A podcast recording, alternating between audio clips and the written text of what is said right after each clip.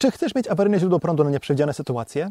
Takie, które będziesz mógł wykorzystać do zasilenia domowych urządzeń i które będzie działać także w długotrwałym kryzysie? Pocieszę Cię. Prawdopodobnie już teraz masz większość tego systemu. Jedna trzecia polskich rodzin już dziś ma awaryjne zasilanie tego typu. Pokażę w tym filmie, jakie wykorzystać w sytuacjach kryzysowych i jakie rozbudować, aby mogło służyć także właśnie w trakcie długotrwałych kryzysów. Cześć, z tej strony Krzykli z Domowego Survivalu, bloga, kanału i podcastu o przygotowaniach i strategiach na sytuacje awaryjne.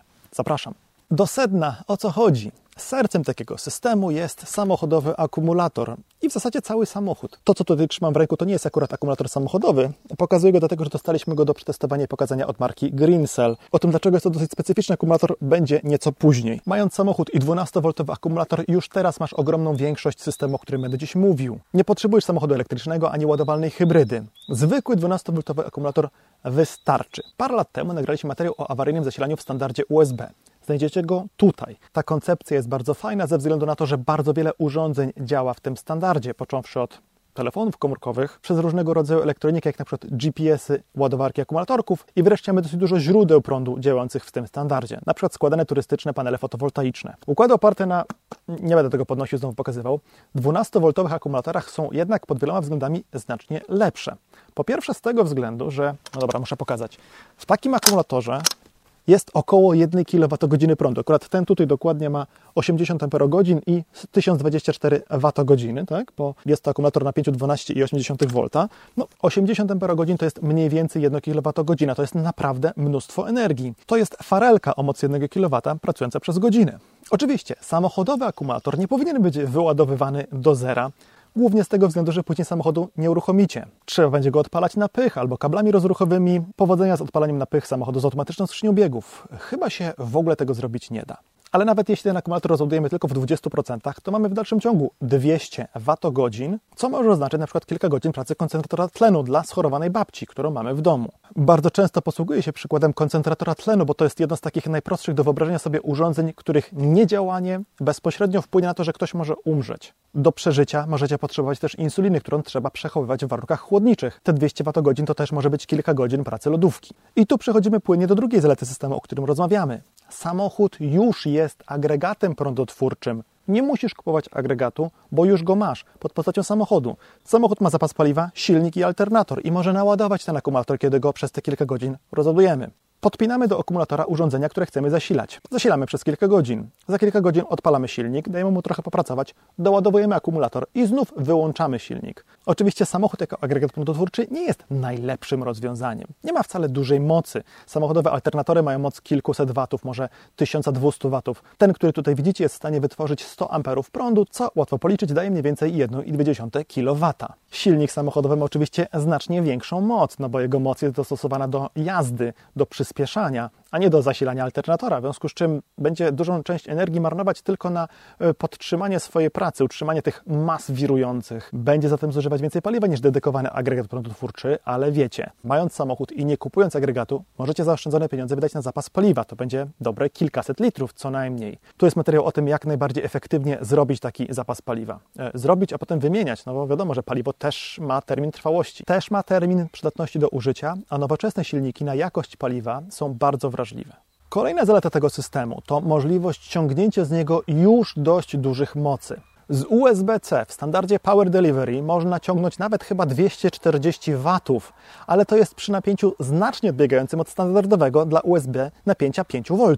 Tymczasem ten akumulator jest w stanie podawać długo prąd o natężeniu 100 A, a 100 A razy 12 V to jest, jak mówiliśmy, 1,2 kW. I oczywiście ten akumulator, który pokazałem, w ten sposób rozładujemy w czasie krótszym niż godzina w przybliżeniu. Ale może to mieć znaczenie w sytuacji kryzysowej przy napędzaniu narzędzia w rodzaju nie wiem, łuparki do drewna albo piły łańcuchowe. Jeśli masz elektryczną pilarkę o mocy 1 kW, może nie będziesz musiał kupować pilarki spalinowej, drugiej osobnej, nie? Tylko będziesz w stanie pozyskać opał na przykład właśnie z użyciem samochodu. Naturalnie, żeby zasilić tę pilarkę czy jakieś inne domowe urządzenia, będziesz potrzebować najprawdopodobniej czegoś w rodzaju takiej przetwornicy 12 na 230 to jest akurat przetwornica z czystym sinusem o mocy 1 kW, y, też marki Greencell podpina się tymi grubymi kablami albo do akumulatora, albo do samochodu i można zasilać wtedy domowe urządzenia. Trzymasz samochód pod domem, uruchamiasz to pod maską, a taki gruby pomarańczowy kabel do kosiarek ciągniesz aż do mieszkania. Można sobie to nawet wyobrazić stojące pod blokiem. To nie jest rozwiązanie optymalne, ale może lepsze niż agregat na balkonie, skoro ten samochód już masz. Zawsze możesz też dostarczyć ten prąd w akumulatorze, przynosząc go z samochodu na ósme piętro do mieszkania. I mając taką przetwornicę możesz zasilić bardzo dużo urządzeń. Oczywiście, nie nastawiajcie się na to, że tego typu układ zasili Wam cały dom wszystkie urządzenia. Nie, on ma służyć do zasilania najważniejszych urządzeń.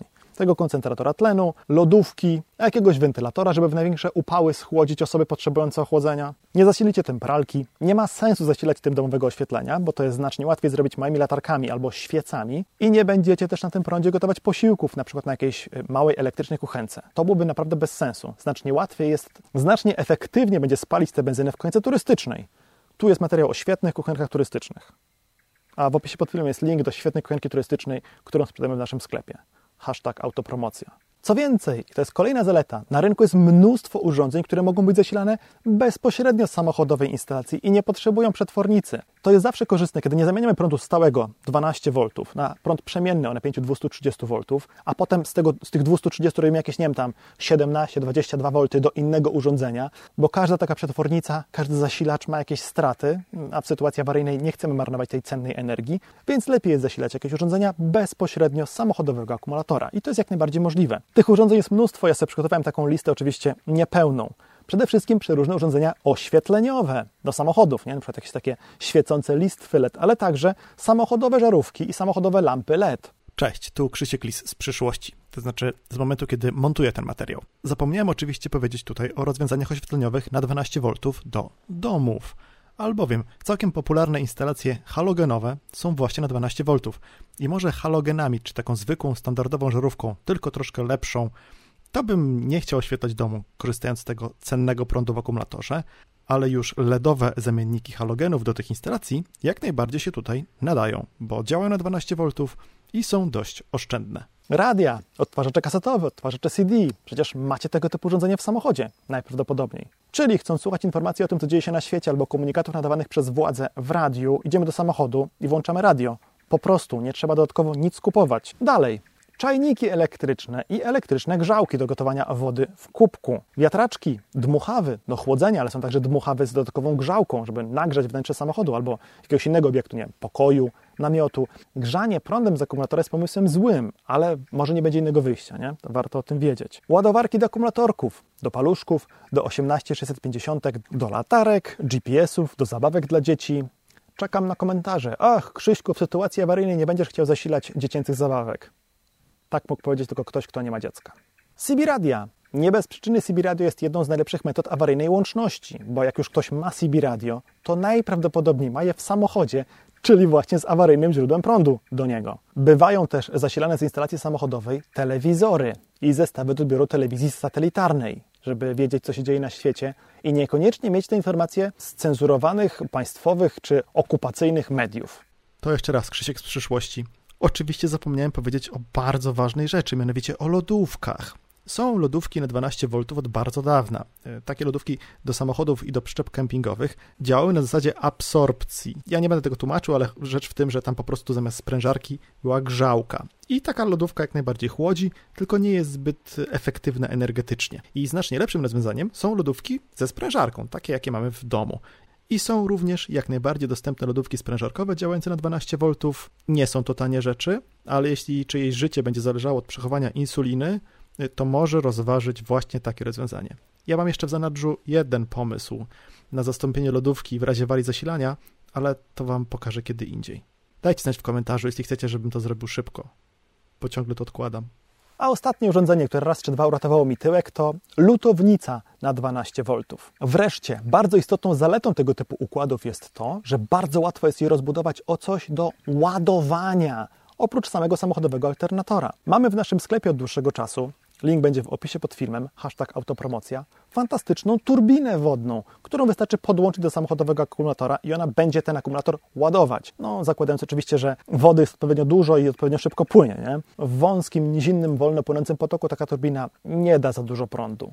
Można z użyciem drukarki 3D i paru elementów do kupienia w sklepie, np. kawałka blachy, czy tam jakichś rurek i magnesów i, i łożysk, zbudować turbinę wiatrową Link do projektu takiej turbiny też w opisie pod filmem. Wreszcie jest bardzo dużo wcale niedrogich paneli fotowoltaicznych, które kupujemy, trzymamy gdzieś tam za szafą czy w piwnicy, a w razie czego wyciągamy, odkurzamy i za pomocą regulatora ładowania podłączamy do samochodowego akumulatora. Dlaczego odkurzamy? No bo warstwa brudu zmniejsza ilość energii docierającej do panela, czyli będzie miał mniejszą wydajność. Kiedyś mieliśmy też w sklepie taką ręczną ładowarkę na korbkę z wyjściem pod postacią gniazdka zapalniczki, ale już nie będziemy mieć, bo od paru lat producent dostarcza sprzęt tylko dla organizacji pomocowych. Jak ktoś kupuje na kontenery, a nie jeden karton, tak jak ja. Najsłabszym elementem takiego zestawu jest oczywiście ten samochodowy akumulator. E, dlaczego on jest najsłabszym elementem? Bo samochodowy akumulator jest stworzony tak, żeby dawał dużo prądu, bardzo dużo prądu, rzędu nawet kilku kilowatów, znaczy prąd liczy w amperach, ale żeby był w stanie zasilić silnik elektryczny rozrusznika o mocy nawet kilku kilowatów, ale przez bardzo krótki czas, kilka, kilkanaście sekund. I tego akumulatora nie powinno się rozbudowywać do zera, bo jak się go kilka razy wyładuje całkiem, to trzeba go wymienić na nowy, bo nie będzie się do niczego nadawać. Więc kolejnym etapem rozbudowy takiego systemu może być właśnie tego typu akumulator.